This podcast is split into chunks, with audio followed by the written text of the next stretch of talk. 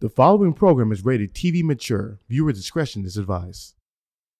Yo, what's good, everybody? It's Hafeez. Chris, the star of the show, baby. Yes. Welcome back. Roommates Uncut. Another episode. Another edition. I don't know if people are going to like this episode. Uh-oh. I got to tell you something about last week's episode. Talk to me. Our video got demonetized. Oh, son of a gun. I didn't know that. Yeah. Because what we talked about? Did they give you a reason? Because of, and what blows my mind. It better not be hate speech.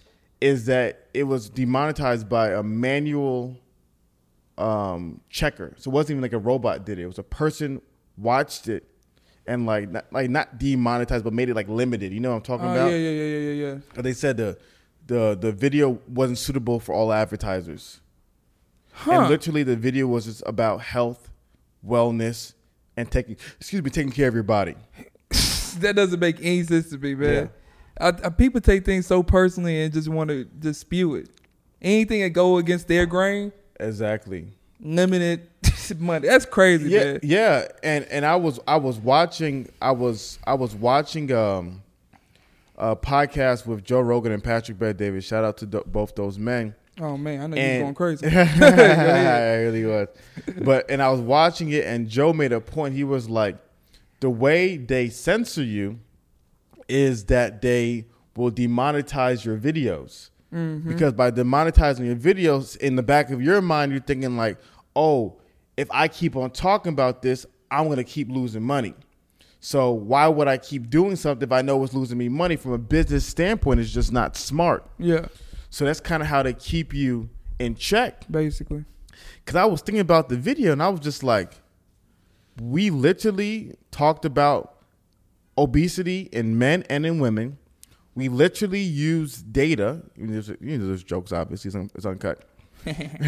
We used data from the U.S. government. Yeah. And we talk about the importance of health. And literally because we were going against, like you said, the narrative of, health at all sizes. Yeah. They want to punish us. Yeah, man. I think that, I can't remember exactly which Dave Chappelle skit where he talked about that the world is just angry and nobody can. Age of spin. Yeah, there you go. Yeah. Everybody just want to be mad at every single thing. Yeah. Like I said, if they take any kind of offense to it or you pass unintentional judgment, they're going to reach out and try to monetize you. Yeah. Just because they don't want to, hear the truth, basically. Yeah. And that's the sad part, man. We live in this world where you can talk about health and people should get in shape and lose weight, You could get literally demonetized for that. Yes. Nowadays, just because you're telling people what they should do. Yes. That's simple. For their lives to extend. And to be better. Exactly. How you? I think the last video I just posted was like, how you gonna have a purpose and then be so much out of shape that you can't even fulfill it? Mm, yeah. You can't even in 10, 15 years you may not even be here. Yeah. Just think about that. And people don't really understand that, and just having that, saying that message out there and then to get unintentionally punished by it. Yeah. It's sad, man. And that's why I tell all the guys who rock with us, yo, you got to support us on Patreon. Stuff is important. Yeah. Because what they'll continue to do is they'll continue to push the line further and further and further. They'll say, okay, well, you can't talk about this. You can't talk about that. You can't talk about that. And so the beauty of Patreon is that we can still put out the videos. We can still let the masses see it. But then the A1s and people support us can continue to sponsor the show so that we don't have to worry about making money from YouTube, because a lot of creators who are just making money off of YouTube and their brains are like, I can't do this. Man, I see a lot of creators making videos like, I'm taking a break, or I can't do this, or, things are, I need some time alone. Yeah. It's a lot, it's very weird right now for creators. I haven't seen any video just went viral, go crazy. I haven't seen no new exciting news. Maybe my feed is wrong, but I haven't seen just the consistent, I guess content that we're used to be able to see. Right now, it's just kind of bland and dull out there. Yeah. Nah, that's real. That's a really great point. And definitely we can talk about it moving forward. So let's go ahead and make some people a little bit frustrated. the select few people who ignore the warning signs. 2010. Decent year for me. 2010, I received a 27 disc. Was it a CD? CD series. This is a back in the day. 27 disc CD series. I was there. I barely made the cut, Big Papa. So it was a 27 disc CD series, and it was titled The Quest for Authentic Manhood. Oh man. And I remember going through this course, and it was to me one of the best manhood courses. It was the first one I ever went through, but it was the best breakdown of manhood ever. How old were you in 2010? 20 years old. What stage of life you were in? It's just real quick. I just became a Christian at 19, and I was big into what I was doing now. I was in college. I think that was the year I was still playing football at that time. So I was still playing football at that time, and I was I retired from football at this point in my career. Okay. I retired from playing football, and I was consumed with just helping young men on the college campus. That's what I thought my life was going to be. Oh, man, that boy sounded like a true CEO person. I wasn't part of CEO. Just me. That's glorifying God, I tell you that. Yeah. So to me, it was just I believed in it. I was really excited about it. So remember going through this series, I was like, bro, it's gold. True story. But it was long. It was 27 hours. That's a lot. So each CD was a different session. And I'm not going to lie to you, I didn't finish it. Truth be told. And that's one of the reasons why in my own manhood course, I made it short. Yeah. Because I was like, bro, I just know if you make this stuff this long, most people the people who really need it, they're just not going to be able to watch all this. Yeah. I love Jordan Peterson's book, 12 Rules for Life. That's a long-ass book. Yeah, it is. It's a thickum. And I'm not going to lie to you, it changed so many lives. He sold 5 million copies the past 2 or 3 years. He could have sold 10 million if you would have cut it in half, if you ask me. Hey, this is my opinion. You got a lot to say. So in the book, there was a chapter that really stood out to me. And this is a chapter about a topic that not enough people talk about. Real quick, sorry to cut you off. Which book are you talking about? I'm sorry. I don't want them to get confused. Thank you so much. In the series. Gotcha. I'm thinking book because I recently purchased the workbook.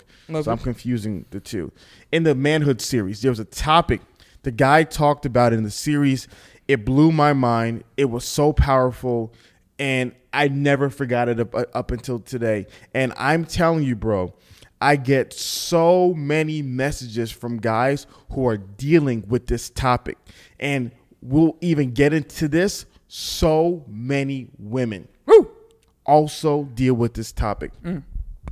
And the topic is called I want to get this 100% correct, the overly bonded with mother wound. Oh, no. Overly bonded with mother wound. The titty.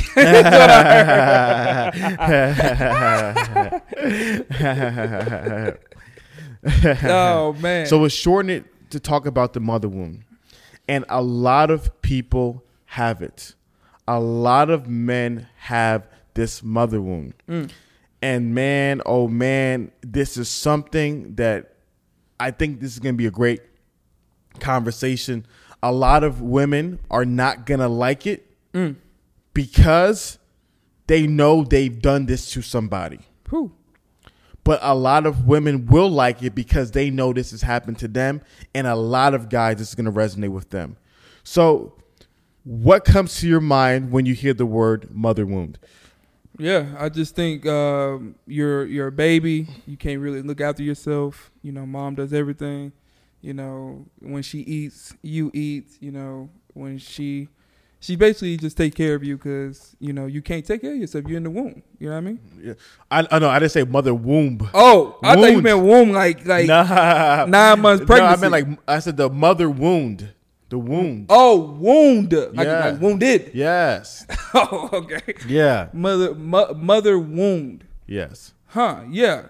I don't know now. Now that's a very interesting question. Like what my first thoughts when I hear mother wound. Yeah. Yeah, I mean I feel like initially I'm trying to figure out how I can explain it, but it's just the mother, I guess, teaching or imprint or impact left on the kids, like, it is a direct correlation or parallel to that guy, especially we talk about men, action. Mm-hmm. So like his, you know, manhood and maturity, you know, his risk-taking level, mm-hmm. You know, he's kind of like, he kind of like, to me, I can picture him just being on a leash. Mm. It's like, he's walking around in the world, but he's going to continue to turn his head to make sure his mother's there. Mm-hmm. And he's not going to go too far from the leash because it's too dangerous. Yeah. You know, it's scary out there. You know, my mom, you know, is somebody I can always come back to. No. That's what I kind of pictured it. No, that was good. I was just curious your thoughts, no right or wrong answer. So basically, when I was investigating about this topic and definitely watching the series, you got to think about it like this. In the black community especially, 70% of children are born to single mothers. That's a lot. That's a lot. In all communities, I think right now, I could be wrong, wish I had my phone on me, but I think in all communities, it's above 50%. I could be wrong, but I know definitely Hispanic, not an Asian, but I believe in Hispanic and potentially white is above 50%. Whew. So what's happening is that most people are raised just with women. Yeah. Their moms. And while there is a lot of good to talk about when it comes to what moms have done and what moms are doing, and they're doing the best with the tools that they had, to me, there's also the bad that needs to be talked about. Mm. Because in my personal opinion, what happens in society is that when an NBA player is doing well, mm-hmm. and he's raised by a single mom, what do they say about his mom? Yeah, they praise her. She's strong, she's amazing. She raised him right. Yeah. So when a man is born to a single mom and raised well by a single mother, it's said she raised him right. Mm-hmm. My question is, what happens when a man is born to a single mother and he becomes abusive, when he becomes violent, when he becomes a criminal, when he does bad things? Yeah. So if the mother gets the praises when her son does good, does she get the criticism when her son does bad? You know the answer to that. You already know the answer to that. It's a hell no. So the interesting part about the mother wound is that I know easily the defense for a lot of women is this wouldn't be a problem if men were there. Yeah. And the reality of it is this happens in single mother homes as well as two parent households, and obviously will happen more in single parent households. Yeah. And so I don't want to get too much into the debate. Well, it's because the men are like, whose fault is it? Because the men aren't there. I'm just simply talking about the mother and the effect that she's having on her children. Mm. So the idea is this. The idea is that every single man needs to have, okay, not just man. It's each person, but let's focus on man. We'll get to women later on. Every man is born connected to his mother via the umbilical cord, right? So the umbilical cord is basically the tube that feeds you. Yeah. Without the umbilical cord, you cannot survive, mm-hmm. if you are a baby in the womb. There you go. When a child is born, Chris, what do they do to the umbilical cord? They cut it, and then some people, they get kind of crazy with it. They mix it in the blender. Okay, now let's not do all that. Okay. They're not going to go there. So they cut the umbilical cord. And so now what must a child do for food? He must eat on his own. He must eat on his own. Yes. So the cutting of the umbilical cord is symbolic to now the child and the mother, which were one, now the child is his own person. Yes. So in the book, he talks about that there is a physical cutting that needs to happen, ooh. As well as an emotional cutting of the umbilical cord, or better word he talked about was a spiritual cutting of an umbilical cord. Yeah. Dang. So he says every man, he must cut it himself. Ooh, okay. The doctor cuts the physical umbilical cord for you. You must cut the spiritual umbilical cord yourself. Man. And what he says is the overly bonded with mother wound, a lot of those guys have not cut the umbilical cord. And they still on a leash. They still on a leash, like Chris said earlier. Gotcha. So the same way babies can't eat on their own, these men cannot exist without their moms. I tell the story all the time. I had a friend in college whose mom wanted him to graduate college so badly, she did all his homework, wrote all of his papers. He never wrote a single paper, did any homework his entire life in college. My Lord. He wanted to be an entertainer, and his mom said, go to college, I beg of you. And he said, I don't want to do it. She did all his work for him. Do you know this guy personally? Yeah, one of my teammates. Oh, okay. I thought that's somebody I know. I'm about to say, No. You don't know him. And so men like that, what happens is they go from mom to wife. Yeah. These are the kind of guys who cannot be without women. Yeah. They can, like, those are the guys who always have a girlfriend. Yeah. You never see them by themselves. They always have a woman with them, and they're a guy where the woman always runs the ship. Yeah. Yeah. Yeah. That makes perfect sense. And especially when I like the part where you talk about the guy has to cut the cord himself. Do you feel like, you know, like a moment or a time where you feel like you cut the umbilical cord yourself? Listen, when I came out the womb. Oh, Lord. When I came out the womb, I literally, when I saw the lights and I told the doctor came, I grabbed his wrist. I grabbed the freaking scissors and I cut that mother freaking myself, man. I came out the womb cutting that cord.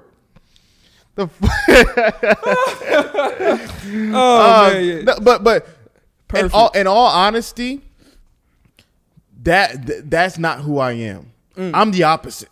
Okay. You know, I've been known historically to be too much of an independent of mother. I can bounce for that. You know what I mean? I can bounce for that. You know, that's my problem. My problem is a little bit too on the other extreme. I got you. But me personally, I've had a problem with that my whole life. Women in authority. Yeah. It's not my thing. Yeah, I remember. Yeah. Came a long way. I'm proud of you. But do you remember a moment in your life when you had to cut the umbilical cord? I mean, I can't remember the actual moment, but I do remember where I felt like I had a sense of freedom and a sense of, I guess, independence when I got my car. Okay. So that was probably 16 for me. And it really felt in my senior year, where it was just like, I can just walk out the house. Yeah. They not asking me where I'm going, not asking me what time I'm coming back. But I earned that, though. I got my grades. You know what I mean? I was, you know, I was behaved. I didn't get in trouble with no law or anything like that. So I didn't give my parents any reason to really question me. But I got my car, and then when I got to senior year, going on to college, oh, yeah. Shonda can't stop me. She already knows. She can't say nothing to me now. Yeah, no, it's interesting. Respectfully. in the series, this is a Christian series, and he uses some biblical examples. And it's really deep when he uses the Bible examples to talk about moments where you literally saw Jesus have to cut the umbilical cord from Mary. Mm. So there was a verse where Jesus was teaching, and it said that, like, his mothers and his brothers and sisters were outside. And Mary was basically like, yo, like, I want to talk to him. Mm. And a lot of people were interpreting it that as, like, he was getting into trouble. And she was trying to be like, yo, calm down. Gotcha.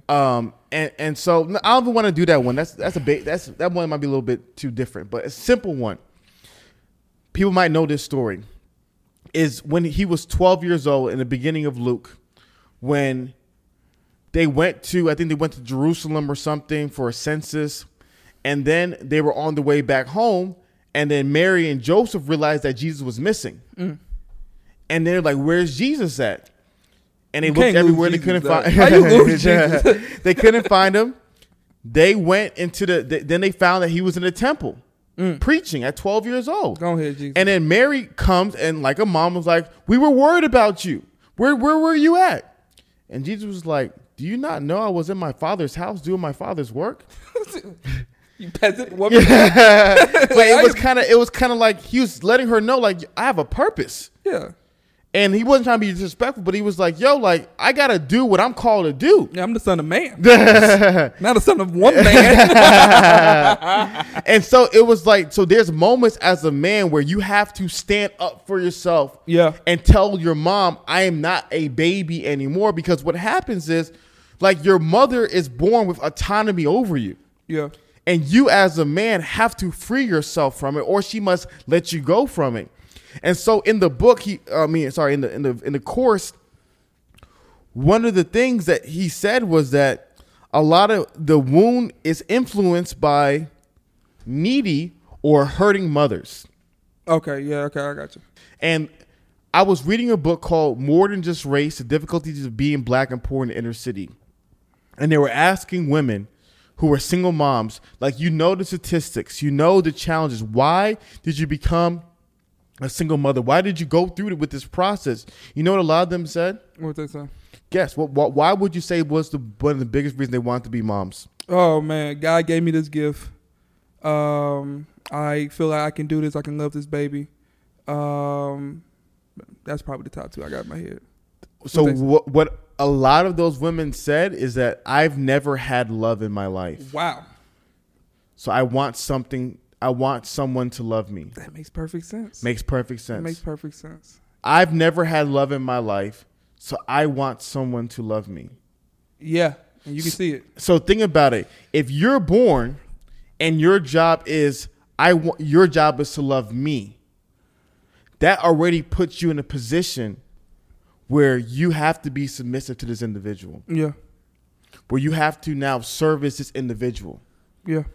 So you meet so many guys like that who, because of this overly bonded mother wound, that's their relationship to their mom. Their moms, literally, they know what to do. They know how to control them. Yeah. Yeah. You see that all the time, too, man. Mm-hmm. You see it all the time. And especially, man, Lord, I remember I was dating this one girl. This girl said she did not want to have any kids. Mm-hmm. We're not going to talk about it. But we fell out, and she ended up getting pregnant. Mm-hmm. And all I see is just her loving this baby. Yeah. TikToks, Instagram, you name it. She has done it. And she didn't want any kids. Yeah. But I remember asking her, why did you decide to keep the baby? Well, just 2 months ago, you said you didn't want any kids because she didn't have a mother. Yeah. She didn't ever experience it. She don't know how to be a mother. Yeah. She literally was like, God gave me this gift, and I feel like, and I feel like this son or this boy will love me unconditionally. Yes. And that is, it's very similar to, you know, why these women get these animals and get these dogs, because dogs will just love you. Mm-hmm. All you got to do is walk and feed them. Yeah. And they will love you unconditionally. And I haven't heard or seen from her regarding, like, relationship with the man ever since that baby came. Because I think her love bank, shout out to his needs, her needs, is completely filled up by her son. Mm. And if that's how women are feeling, then yes, they can literally be overbearing to the point where son or daughter, they are basically trying to go on trips with them. They're trying to live their life through them. They're trying to continue the bond, especially if they don't have nobody in their house. Oh, man. I date countless of girls that had single mother, and their mother was just in their ear. It's just literally in their ear all the time. 100%. That's real. And what's also interesting about that conversation is that when you think about it, as if when it comes to healing, think about it like how much damage people who have not healed have these children and raising these kids these kids, especially these boys. So you haven't healed yourself. You have all this anger, bitterness, resentment, loneliness, isolation. You have all this, and then you have this kid. Yeah. And now you're using this kid as a mask to hide your pain and to actually deal with real life people. Yeah. That's why those individuals crumble under the weight of having to be that person's God. Ooh. Before we get into that, We got to go to Patreon and have this conversation. Guys, you've just watched a short sample of our brand new show, The Roommates Uncut. Guys, if you want to watch the full episode, head over to patreon.com/roommates where you can get the full uncut episode to hear our uncensored and at times unsafe opinions. And on Patreon, you get so much more than just bonus episodes. You get bonus courses, bonus resources, and as well as access to like-minded men from all across the country. So join Patreon, get on this episode, get all these free resources at patreon.com/roommates. Now let's go to Patreon and watch the rest of the episode.